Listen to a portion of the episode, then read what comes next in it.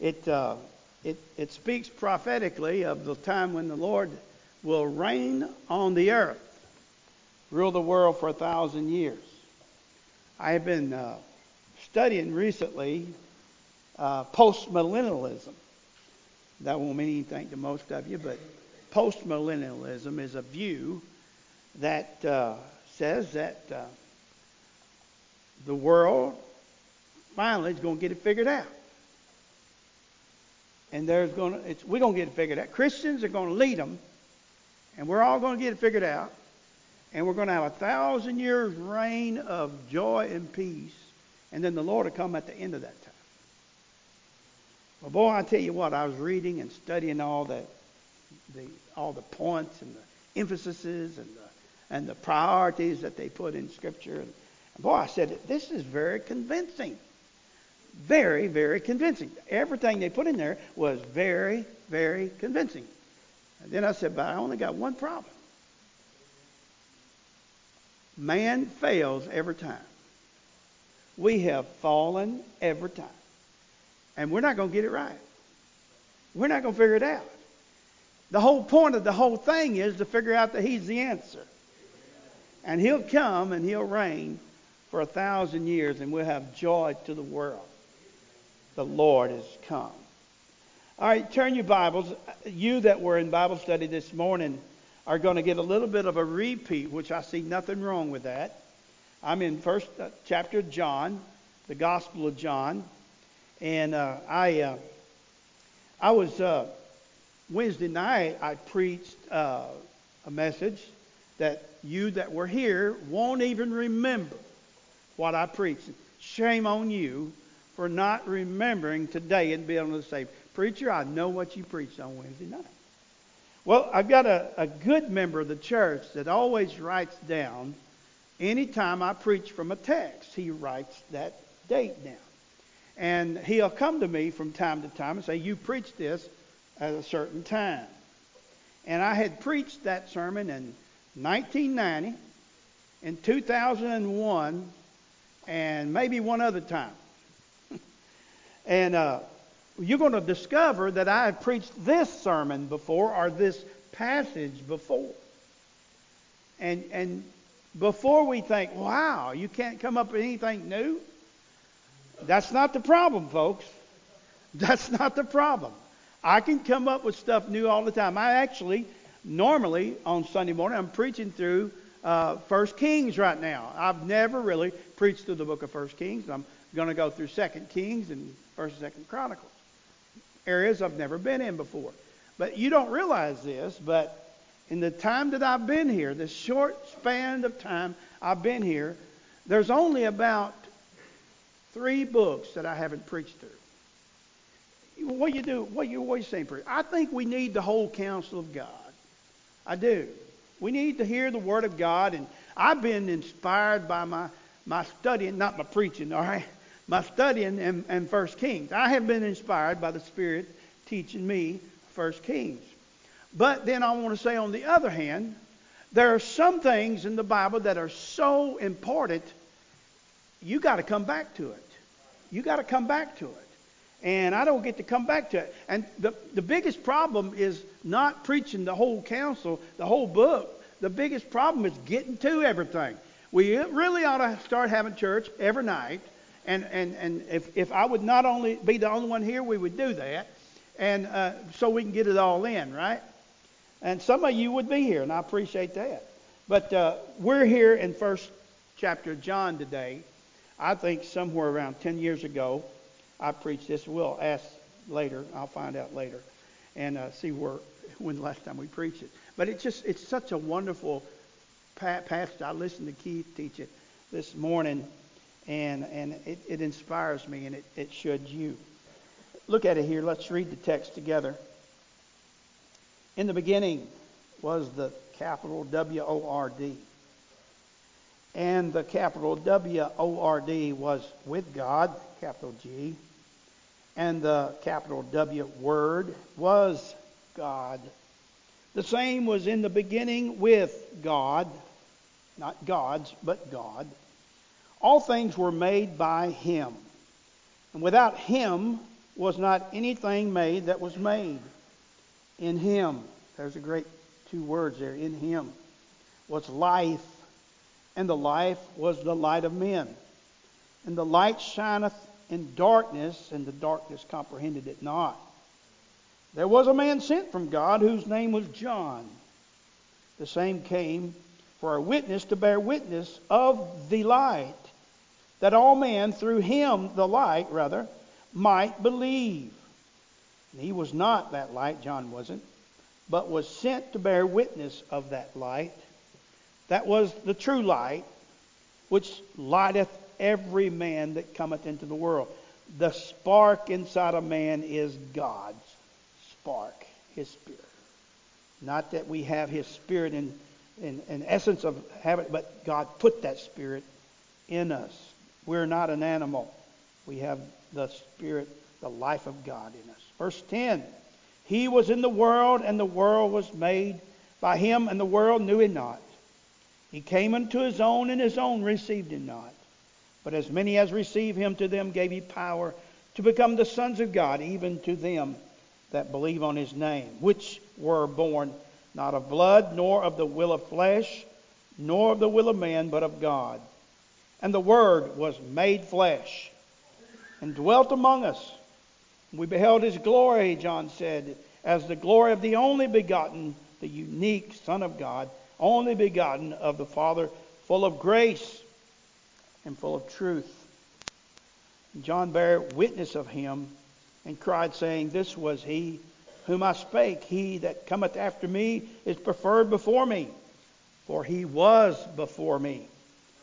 Amen. And of his fullness have all we received, and grace for grace. And the law was given by Moses, but grace and truth came by Jesus Christ. Hmm. Yeah, I love this passage. Verse 1 In the beginning was, past tense, the Word.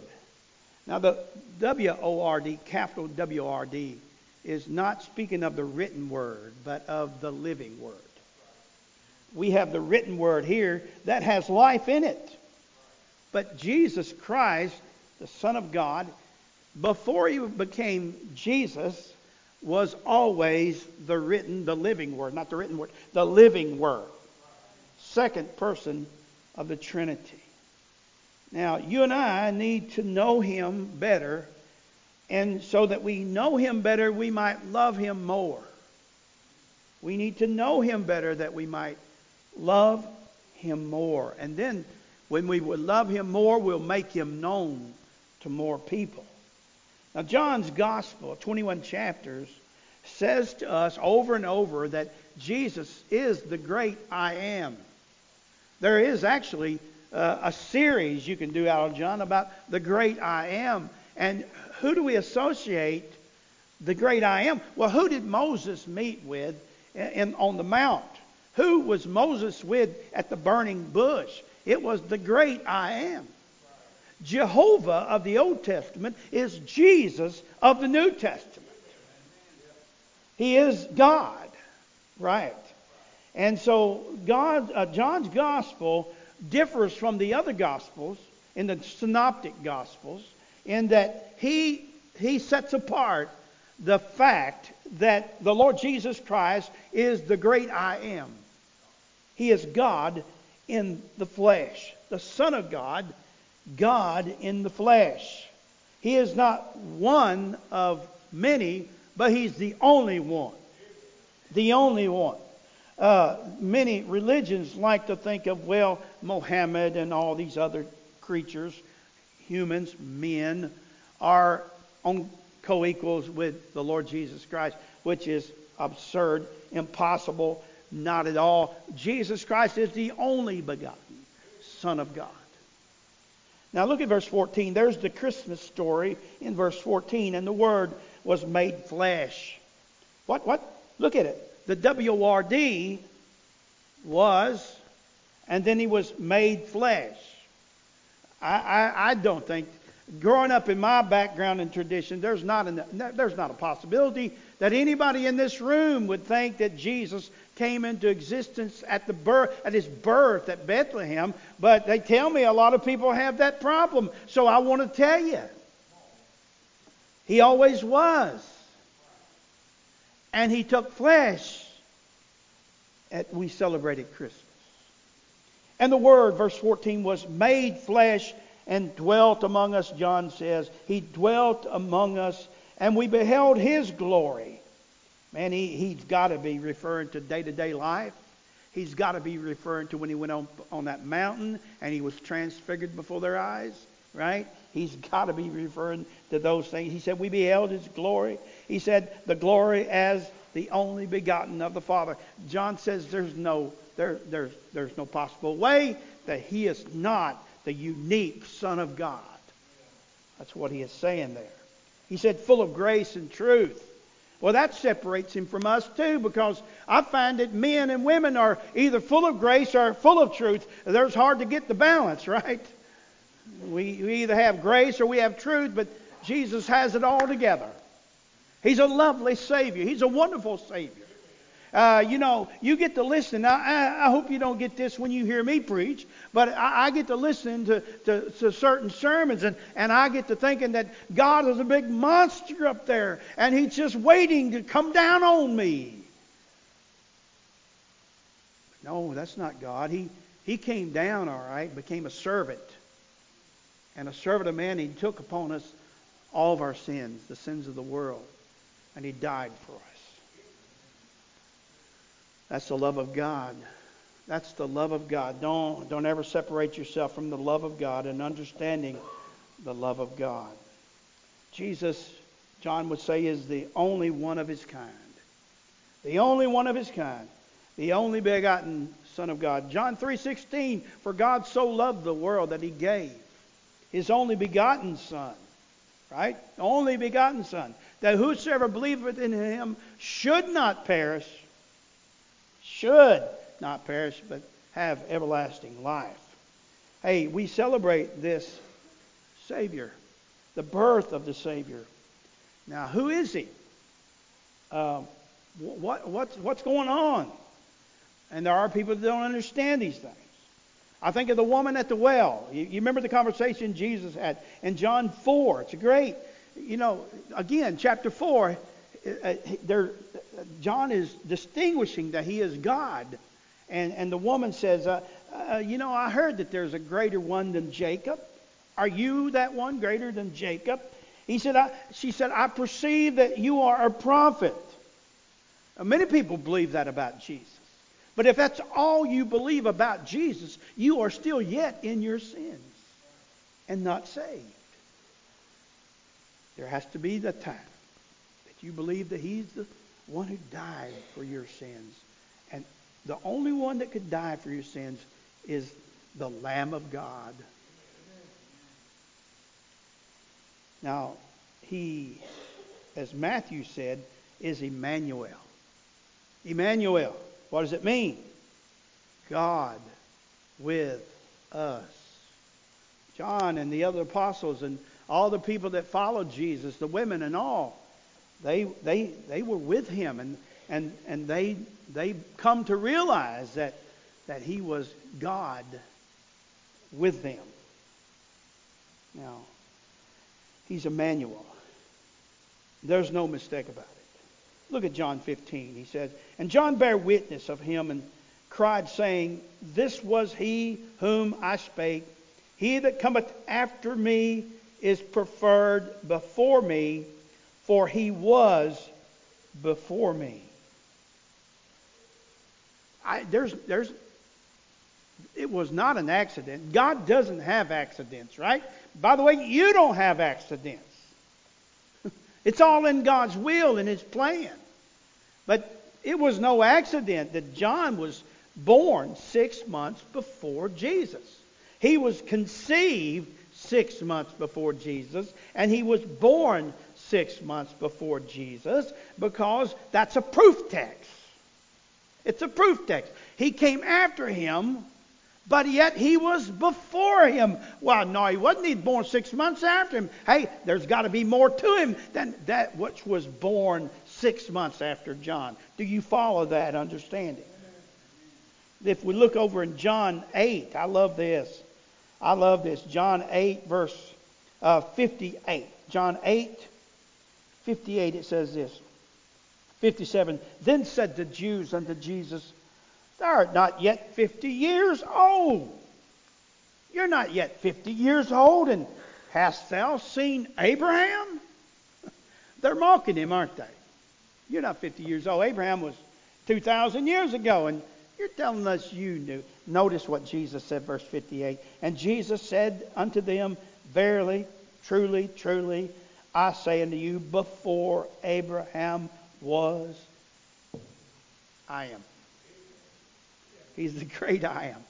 He was before Abraham. This is our Savior. Why would you want another? Why would you think there's any equal?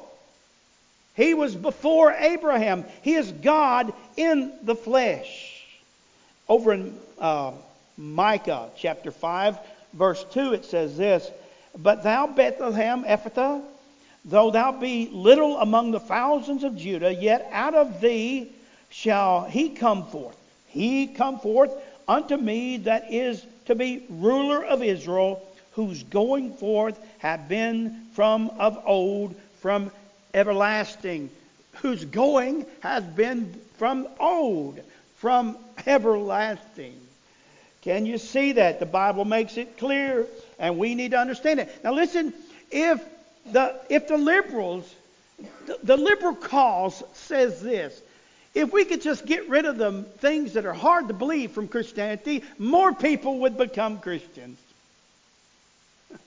So they say, well, if we could get rid of the virgin birth, if we could get rid of the pre-existence of Jesus, if he could just be a prophet or a good man or a good teacher to come, then he would be more believable. That's logical, isn't it? It'll lead you straight to hell. And the world straight to hell. The whole purpose of God sinning, oh, let's say it this way the whole purpose of God coming, God coming, or we could say sending his son, is that we would know him, the great I am. See, there was a problem in the garden, right? A problem. A problem for Adam. Big problem for Adam, right?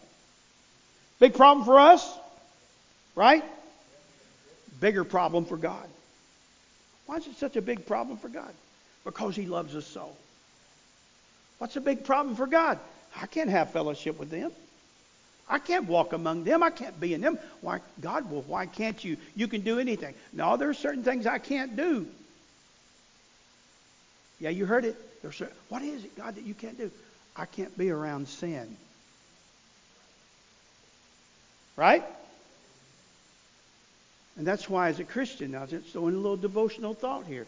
As a Christian, when we have sin in our life, we lack fellowship with God. If we regard iniquity in our heart, the Lord will not hear us. Our prayers go unanswered. So we need to confess our sins, for His faithful and just to forgive us our sins and cleanse us of all unrighteousness, right? I'm glad I'm saved. How about you? So before Abraham was, Jesus, I am. He, he's the one that called Abraham. Think about it. They said, You're not yet 50 years old, and you're saying that you know Abraham. And he said, I'm the one that called Abraham. I, I was the one that spoke to him and called him out of Ur of the Chaldees to come to this place. And said, There I'll make a mighty nation of you. And he's the one that spoke to Moses from the burning bush. He's the great I am. He, Jesus, is the one. He's the one that spoke to Moses in the who who who shall I say sent me? I am that I am. Seems like I remember a comedian doing something with that. The great I am, the deliverer of Israel. Daniel, Daniel, he falls down into the, the lion's den, doesn't he? Oh, what a mess he's in, right? No, no, he really wasn't because he was doing exactly what God wanted to do. And it's the Lord Jesus that closed the mouth of the lion. And when they put them other guys in there, um, devoured them. Just to prove it was a miracle. And then you got these three Hebrew young men. We call them Shadrach, Meshach, and Abednego. We use their we use their Gentile names. And uh, they got in trouble, didn't they? They got in trouble, and, and then what they do, they threw them in the fiery furnace. We'll teach you. Somebody showed up in the fiery furnace, didn't they? One like unto the Son of God.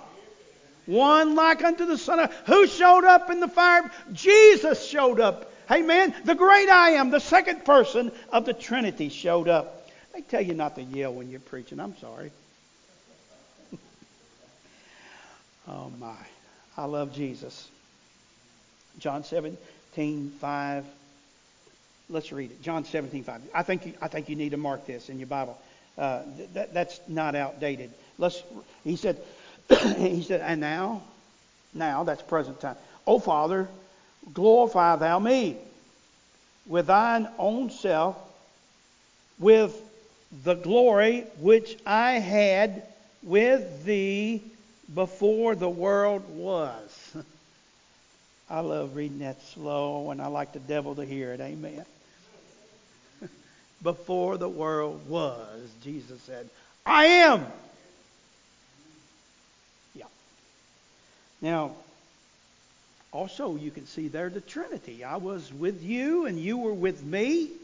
You look back at John's uh, first verses there. He says he was God, he was with God in the beginning, before the beginning. The Trinity. In Revelation chapter 22, verse 13, Jesus made it even clearer. He said, I am Alpha and Omega, the beginning and the end. In John 1:26, uh, it speaks of Jesus and his involvement in creation. The Father, the Father, see, is the power behind it all.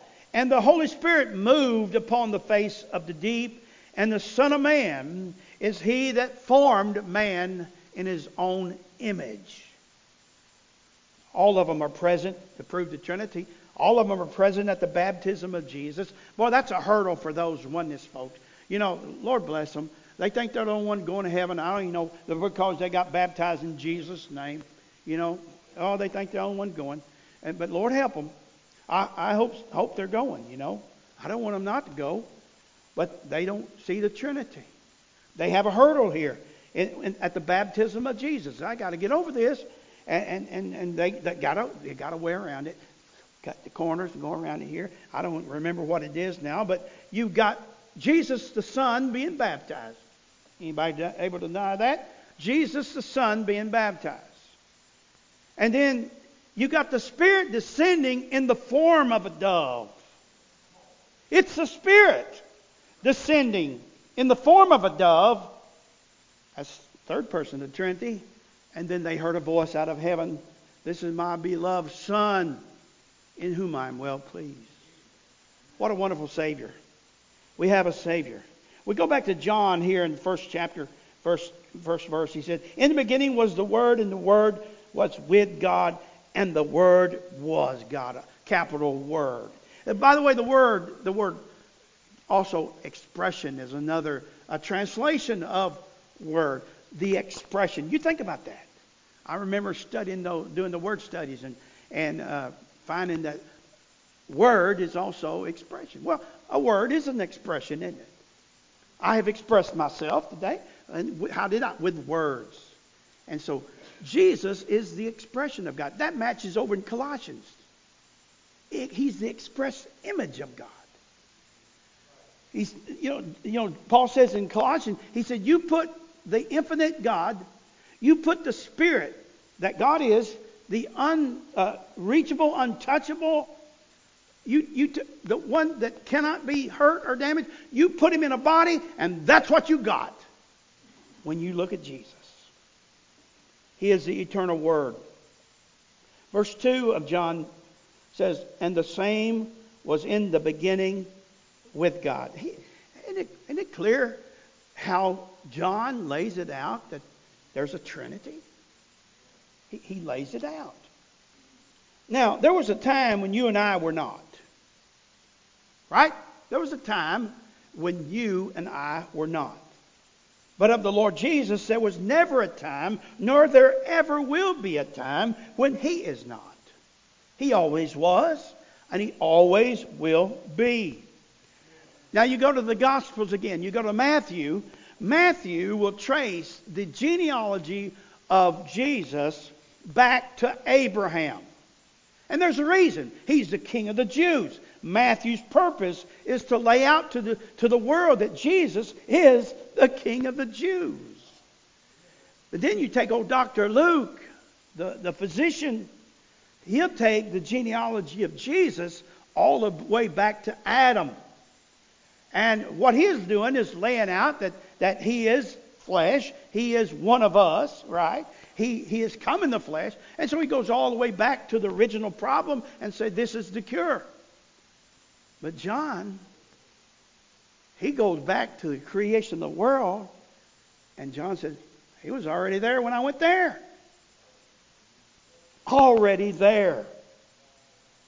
So, why was he born in Bethlehem? Well, I don't have the statistics with me. But the statistics of Jesus, the birth in Bethlehem, of him being an impostor, is, is impossible to overcome. All of the prophecies, the 317 prophecies of the Old Testament fulfilled by the Lord Jesus when he came, makes it impossible that he's not the one. What is he? He's the Messiah. He's the Christ. He's the anointed one. Now, why was he born in Bethlehem? Well, to enter the world as a man. He became one of us. To enter the world as a man. And then to, to understand us, to go through what we go through. Hebrews chapter 4 tells us that he is a high priest that can be touched with the feelings of our infirmities. He has been in the world with us, in the trenches with us. What a loving God we have. That He would take the time to come here, to have to experience the things that we experience. That's the love of God. And then to be our mediator. 1 Timothy 2 says that He's the only mediator between God and man, the man Jesus Christ. Jesus the seed of the woman, the Son of God, became the mediator for us. God came here to fix the problem that was created in the garden for man. He became a man, he became the servant of man, and he became sin for man. He took care of us. Now, we know that Jesus is our substitute. He's our substitute. If you go back to before the cross, there was, there was a problem. God was limited in his ability to fellowship with us. So he came. He came and he took upon him flesh, but he did not take our nature. He had the nature of God. And the Bible says in the book of Romans 5:12, wherefore by one man sinned, sin entered into the world. And then in verse 19, it, it really says that he's the cure of the sin of the world. I've heard people say, I, I've in witnessing, I've never heard it from the pulpit. I don't think I've ever heard it through any preacher or anything, but I've heard people say, well, even Jesus sinned. Anybody else heard that witnessing? I've heard that. More times than you can imagine, really. Not, not a lot, but more times. Even Jesus sinned. That is one of the real deals I'll take objection to because the nature of Jesus is at stake. And I don't want the person to be fouled up on that. Because you have to understand the substitute for our sin had to be without sin. If he had sinned, he could not be our sacrifice. He could not be our substitute. The innocent, sinless baby there in the Christmas story is the picture of the Savior. And listen, he had those swaddling clothes on in that manger. He has those same swaddling clothes on, on that cross. And the Lamb of God, the pure, sensitive, sinless Jesus died for our sins.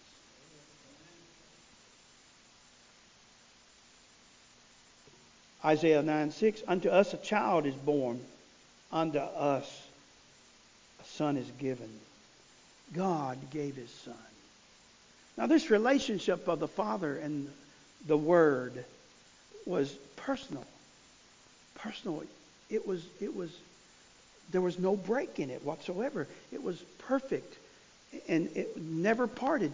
Jesus, if you look at John 17, you get the picture of the, the re- relationship of the Father and the Son and the Spirit for all the ages. It's, there's nothing that breaks it.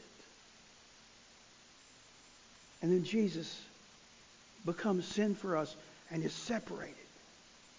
And he cries. Why wouldn't he? Why wouldn't he? You and I, we we go into a sinful place and we think nothing of it. But Jesus went into that sinful place on the cross and it destroyed his spirit. It broke his heart. I wish that we could carry this thought with us that sin is an insult to God. Sin, it breaks the heart of God. And it broke the heart of Jesus on the cross. They pierced his side and out from his heart water and blood, the cleansing of sin, the washing of renewal. The eternal word became flesh to die for us. Wrapped in that form, in that, that form of a baby was Almighty God, wonderful counselor, the everlasting Father, the Prince of Peace, Emmanuel, the Lord of Lords, the King of Kings, the Alpha and the Omega, and Jesus, the Savior. When God came down, when God came down to be a man, it's the wonder of wonders. It's a miracle. Great is the mystery of godliness, is what uh, Paul said in, in uh, 1 Timothy 3.16. I believe it's first, maybe second. Great is the mystery of godliness, that God became flesh and dwelt among us. He made this great trip for man. The great trip wasn't to the moon, it was from heaven. And he was the one that made us. He's the one that made us, and the one that made heaven. And by the way, the one that is preparing a place for us right now, those of us who believe. He came, verse 4 and 5, look at it. In him was life, and the life was the light of men, and the light shined in darkness. Talking about this world. And the, and the darkness comprehended it not. He came. The great tragedy. Look at verse 10. And he was in the world, and the world was made by him, and the world knew him not. You know, all these people that get mixed up about God and this and that, and who created the world and all that, they just need to read the first chapter of John. You just, you know, we just exposed the problem with unbelieving people. They don't read the Bible. It solves the problem. The great tragedy, the world rejected him. They knew him not. They knew him not. And because of that lack of identity, because of that lack of identity, the very Son of God was separated out as if he was a criminal. Sometimes I get frustrated with people uh, talk bad about other people's character and, and want to say they're a bad person. You know what I'm talking about? I get upset when, but then I get to thinking about the Son of God in a little little place in this world, in, in Jerusalem, was separated out, and, and he was marked among the evildoers. So much that they would good conscience led him away to be crucified.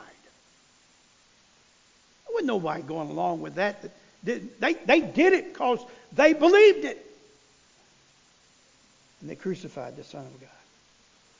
And the problem is for me is that when we sin, we're helping out in crucifying Christ, nailing him to the cross, because our sins did nail him to the cross.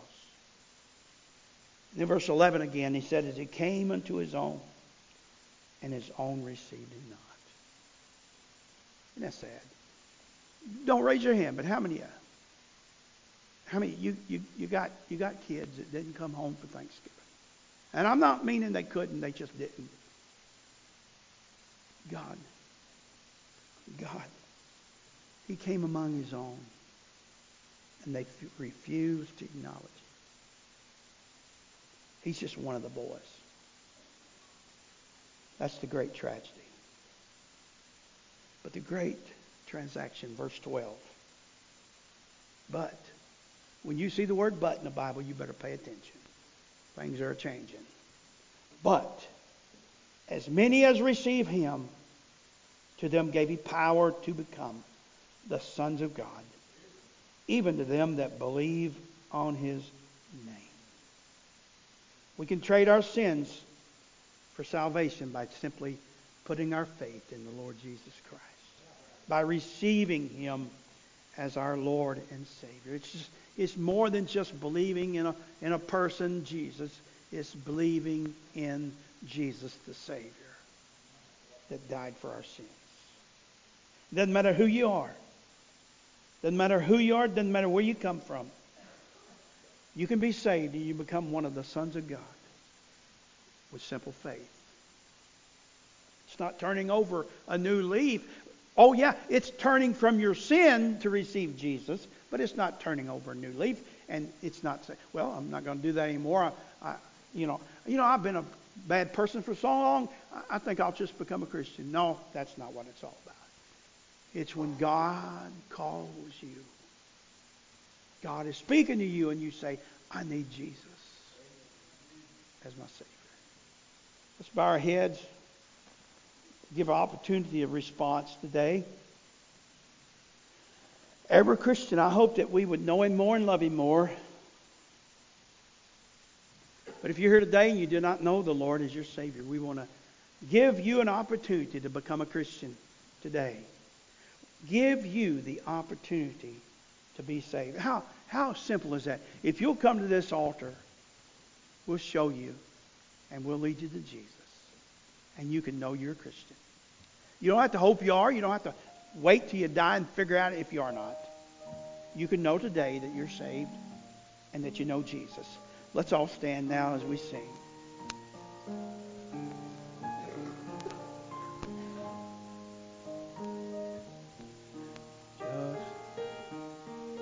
Would you come to receive Jesus as your Savior? What about a Christian that wants to rededicate their life?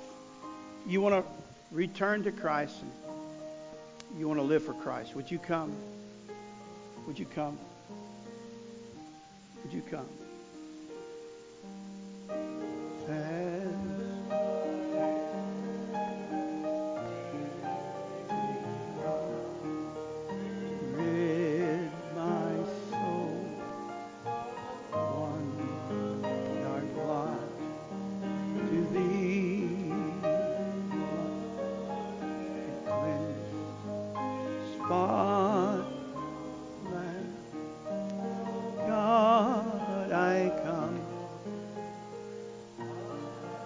Come as we sing one more verse.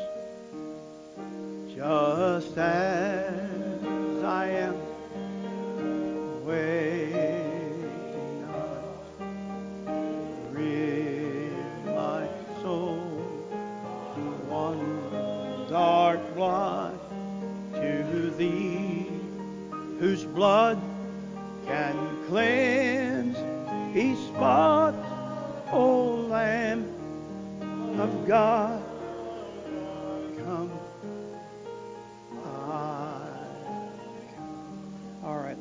ushers come for our morning offering. It's good to be in the Lord's house. I hope you enjoyed being here.